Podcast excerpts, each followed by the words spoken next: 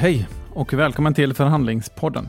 Det här är tiden när man, som Patrik Arnesson kommer beskriva senare i det här avsnittet, antingen kan hoppa upp på vågen och surfa på den eller låta den skölja över dig. Och det är därför vi försöker komma upp på den här vågen nu eh, tillsammans. Så det är därför vi poddar nu istället för en gång i veckan. Så det är två gånger i veckan. Varje fredag har vi en, en, ett coronaavsnitt för att eh, ge energi, ge information, se möjligheter et cetera. Och idag ska vi verkligen se möjligheter. När vi träffar Patrik Arnesson, han är vd på Forza Football. Många av er har säkert den appen. Och eh, vad den gör är att den redovisar resultat från fotbollsmatcher.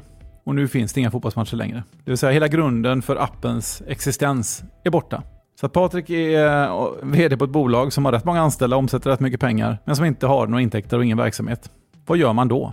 Hur ser man ljuset i mörkret? Hur kommer man ur den situationen? Och jag lovar, häng med på de här tjugo minuterna. Det ger er mer hopp än vad de tjugo minuterna som ni kanske är inne på någon sajt och läser om corona ger. Forza Football lyckades på två veckor få fram tre nya produkter som ställer om hela företaget och hela affärsmodellen. Helt otroligt. Nu lyssnar vi på Patrik Arnesson, vd på Forza Football, och så låter vi oss inspireras och se möjligheterna. Upp på vågen.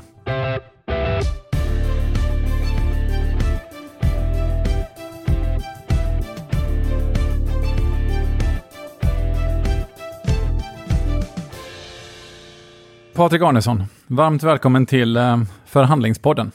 Tack så mycket, Karl Fager. Du är vd på ett bolag som rapporterar fotbollsmatcher. Och helt plötsligt så slutar alla fotbollsmatcher att spelas. Hur mår du? Nej, men jag brukar säga att jag, är, jag har en ambivalent känsla i kroppen. För varje morgon så vaknar jag upp och så är jag jätteglad för jag ser allting som händer och det vi skapar.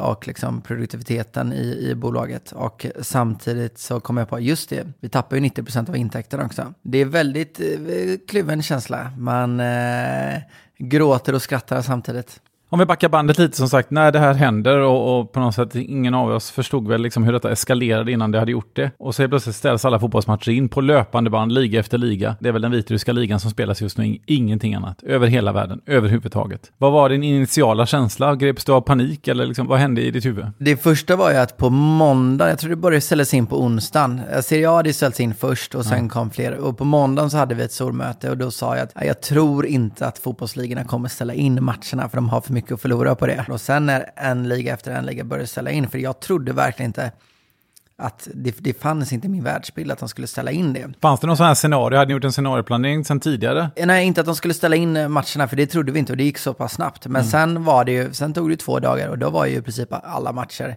inställda mm. i alla ligor. Uh, och då var det så här, okej, okay, ja, det här är det nya. Mm. Jag trodde någonting som uppenbarligen var fel. Det här är en lärdom liksom. Uh, och nu måste vi börja anpassa oss efter det nya, vilket är det spelas inga fotbollsmatcher och det kommer nog inte spelas några fotbollsmatcher på en längre tid. Och då började vi göra scenarioplanering och tittade på olika scenarier. Och då, just nu utgår vi från att det inte kommer spelas några matcher på hela året. Och, och hur gör man om man bara liksom bryter ner just den stunden när det här går upp för dig? Oj, det spelas inga matcher. Hur jobbar du med dig själv för att inte bara ställa dig och banka huvudet i väggen? Ja, hur lyckas du? Ja, men det, det viktiga tror jag är kommunikation. Mm. Så först eh, kommunicera. Så, så först satte jag mig och eh, ledningsgruppen och sa att vi måste prata om det här med bolaget och med alla i bolaget. Och eh, förklara vad vi tänker eller vad vi inte tänker eller vad vi vet eller vad vi inte vet så tidigt som möjligt. Så från det att det hände så hade vi i princip corona-update varje morgon med alla i bolaget. Så den delen tror jag är extremt viktig med kommunikationen som ledare. Och sen var ju andra delen, okej, okay, vad kan vi göra istället? Eh, började vi fundera på direkt eh, och eh, vi fick en idé från Pav- Mikael Pavle, vår ordförande, om att följa FIFA-matcher.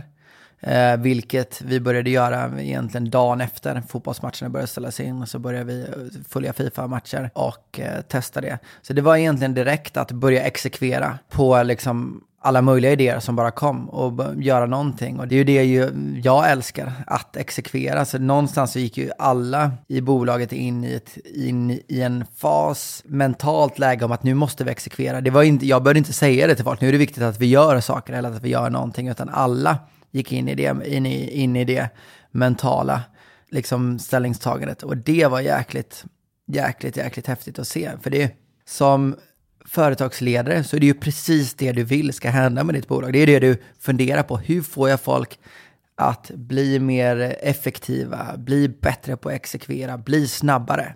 Och det som händer i en kris, det är just det du drömmer om som företagsledare. Att man ska bli snabbfotade, man ska bli pragmatiska, man ska ta beslut, man ska göra saker. Helt plötsligt, så det jag har kämpat efter i de senaste åtta åren, det hände över en natt. Mm. Och det var fascinerande. Och, eh, varför tror du att det blir så? Nej, men det är ju alltså kreativitet, liksom urgency eller alltså stress eller liksom uh, oro är kreativitetens moder. Alltså du måste, när du känner den här stressen, då det finns ingen som funderar på, ska vi sätta ihop ett litet strategidokument här liksom och mm. fundera på vad vi ska göra. Nej, men vi måste testa grejer, vi måste få ut grejer. Så det är ju stressen som skapar den känslan av sense of urgency som skapar eh, den här kreativiteten och produktiviteten och effektiviteten. Ja, det är ju väldigt fascinerande, och det jag tänker jag när vi går ur det här, när vi kommer tillbaka till den här konjunkturen, hur får vi det här igen? Mm. Kan man liksom fejka det här? kan vi, kan vi fejka ett coronautbrott? För det, det, det är så, spelar in på så otroligt mycket intressanta psykologiska aspekter liksom, och människan i sin helhet. Verkligen. Och vad gjorde ni då? Vad, vad använder du den här... Eh... Oron skapar kreativitet, kreativitet skapade vad? Vad har ni gjort? Då har ju den kreativiteten, men samtidigt så behövs ju någon, någon form av struktur för att det inte bara ska bli liksom yra höns eh, som, som springer runt överallt. Eh, så det vi gjorde var att vi satte oss ner, jag och eh, våran C F O Jonas och våran Operations Officer David, och pratade om okej, okay, vi, vad ska vi göra? Av alla grejer vi kan göra så måste vi ha några sorts riktlinjer, och då kollade vi på marknaden, hur den såg ut. Så vi tog för givet att vi är annonsfinansierade idag, så ja, nittiofem procent av våra intäkter kommer från annonser, men vi insåg att annonsmarknaden kommer bli väldigt, väldigt tuff de kommande, kommande månaderna, så det kan vi inte förlita oss på.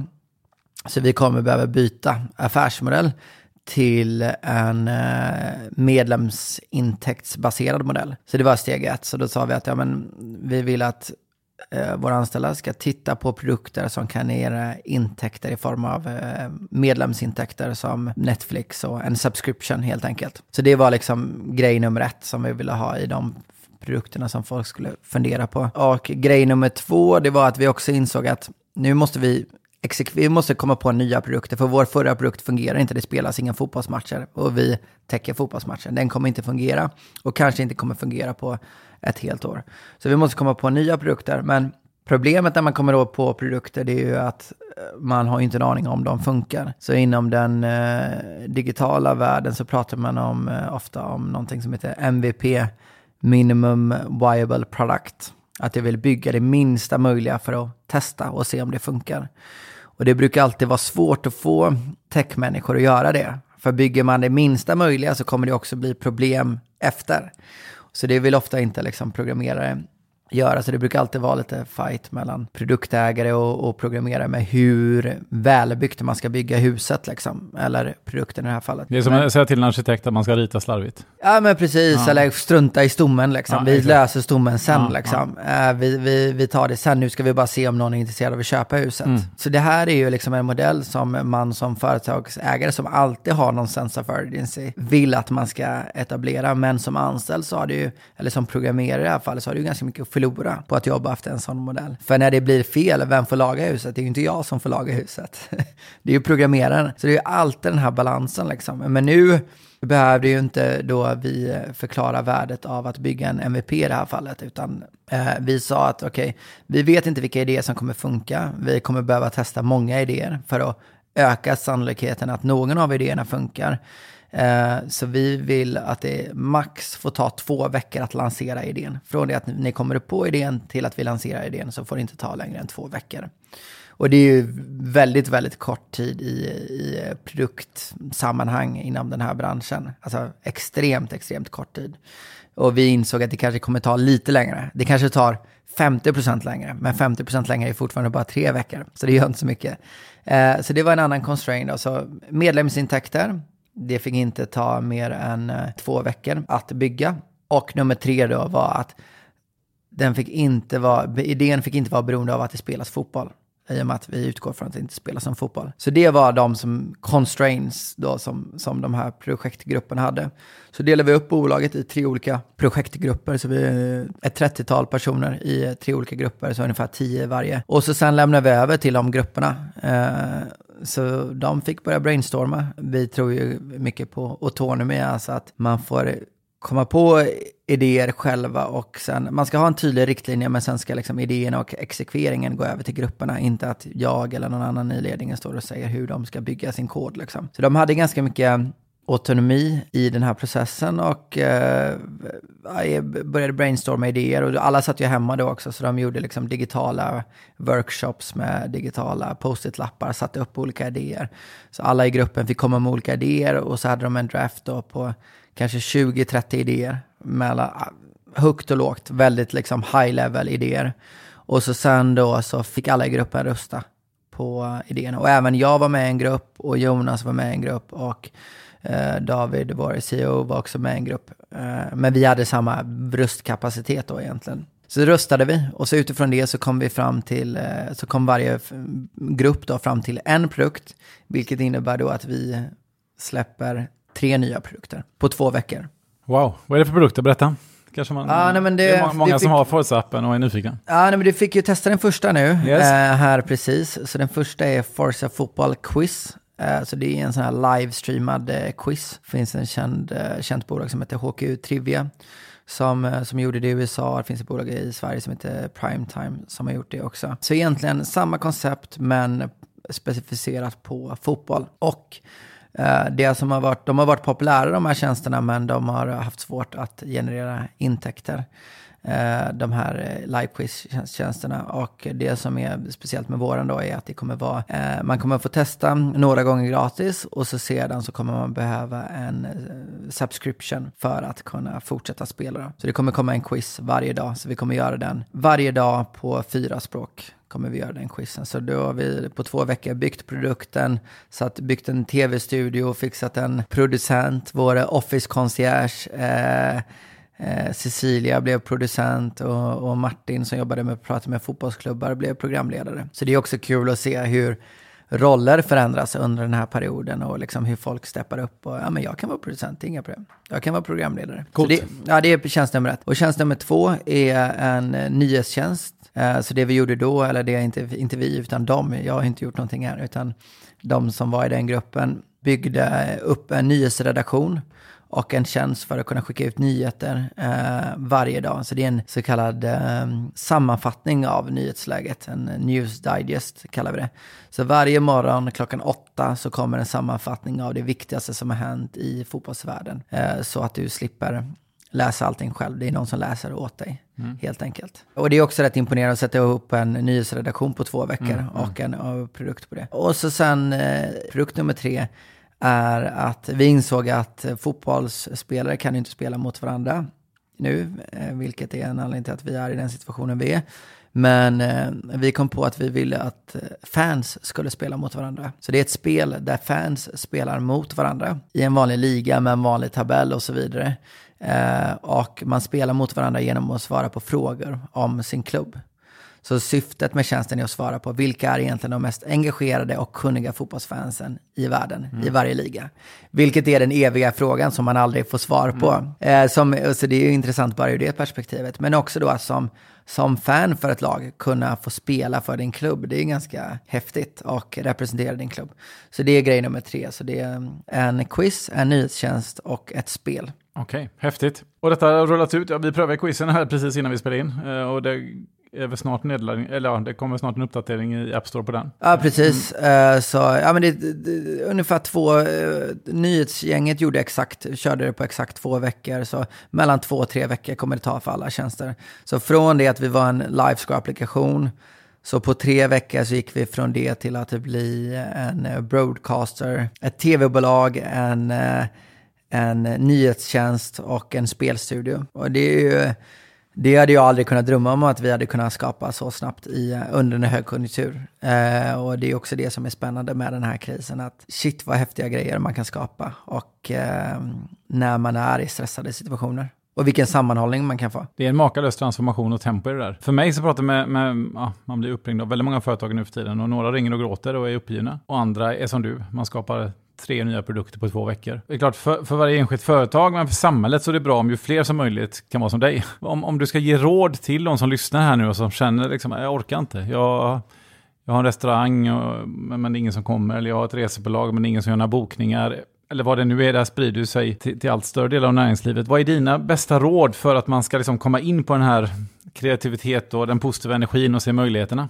Um, ja, men det första, ett första tips tror jag är, jag läser i princip ingenting om corona. Jag tror att det där är liksom ett mönster som, alltså även oavsett om man är företagsledare eller, eller är anställd på ett bolag eller, eller arbetslös eller vad man är, så tror jag att det är väldigt, väldigt lätt att komma in i en negativ spiral om du börjar läsa om det här viruset. Eh, för att du kan inte få nog av information. Alltså det mm. finns alltid en ny YouTube-video, det finns alltid en ny artikel att läsa. Mm.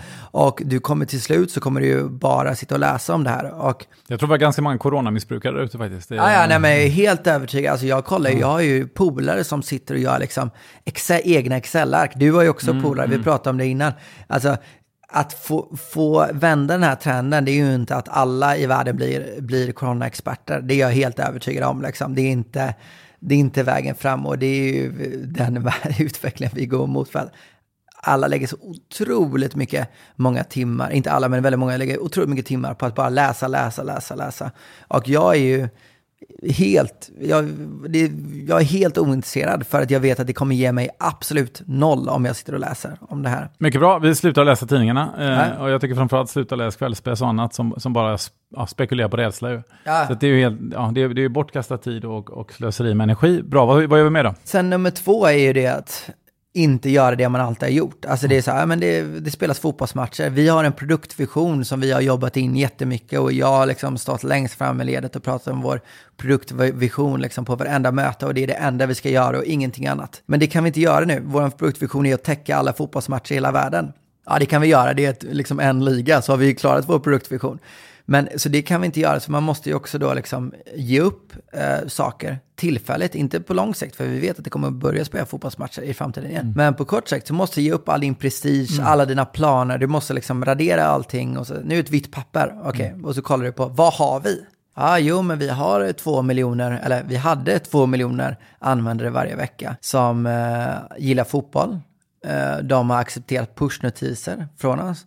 Så vi har människor som älskar fotboll och som har gett oss tillåtelse att skicka pushnotiser. Okej, vilka produkter kan vi skapa då? Ja, det är ju helt fantastiskt läge liksom. Mm, mm. Att ha en marknad och kunna skapa produkter till en befintlig kundgrupp. Hur många business kan det? Det är ju ofta så är det ju det som är det svåra, att du inte har det. Och börjar du tänka utifrån det här så är det så, oh shit vad spännande liksom. Vi kan bygga produkter här nu som når ut till två miljoner människor. Och vi har personal som kan göra det här. Mm. Ännu bättre. Vi har programmerare som kan göra. Och shit, på plats liksom. Vi behöver inte lägga massa pengar eller lägga massa tid på att hitta folk. Alltså, så kollar man på det utifrån det perspektivet, så är, har vi ju en väldigt, väldigt, väldigt stor eh, möjlighet.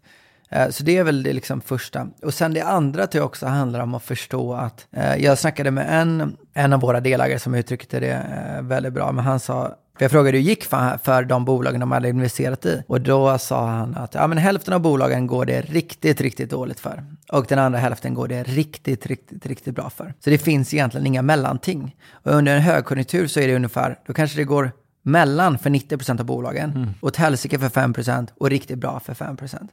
Eh, Medan nu så är det antingen eller. Det går antingen riktigt, riktigt bra eller så går det åt helsike. Och då om man tittar på det på det perspektivet också, så inser man ju också att om vi hamnar på rätt sida av den här pendeln, det vill säga riktigt, riktigt bra, så kommer det gå riktigt, riktigt bra, riktigt snabbt. För du kan surfa på den här, liksom, på den här vågen också. Så antingen så går du upp och surfar på vågen och åker med den, eller så låter du vågen skölja sig, skölja dig över dig. Och då är det ju bara, hur kommer vi upp på vågen? Och hur utnyttjar vi det vi har, och um, för att ta, ta vara på den. Ta den live-quizen som vi pratar om nu. Liksom. Det, där sa ju du det. Ja, men det är ju perfekt när folk sitter hemma. Precis, ja, men det är ju därför vi gör det, och det är det här som är möjligheten. Folk sitter hemma, folk suktar efter fotboll.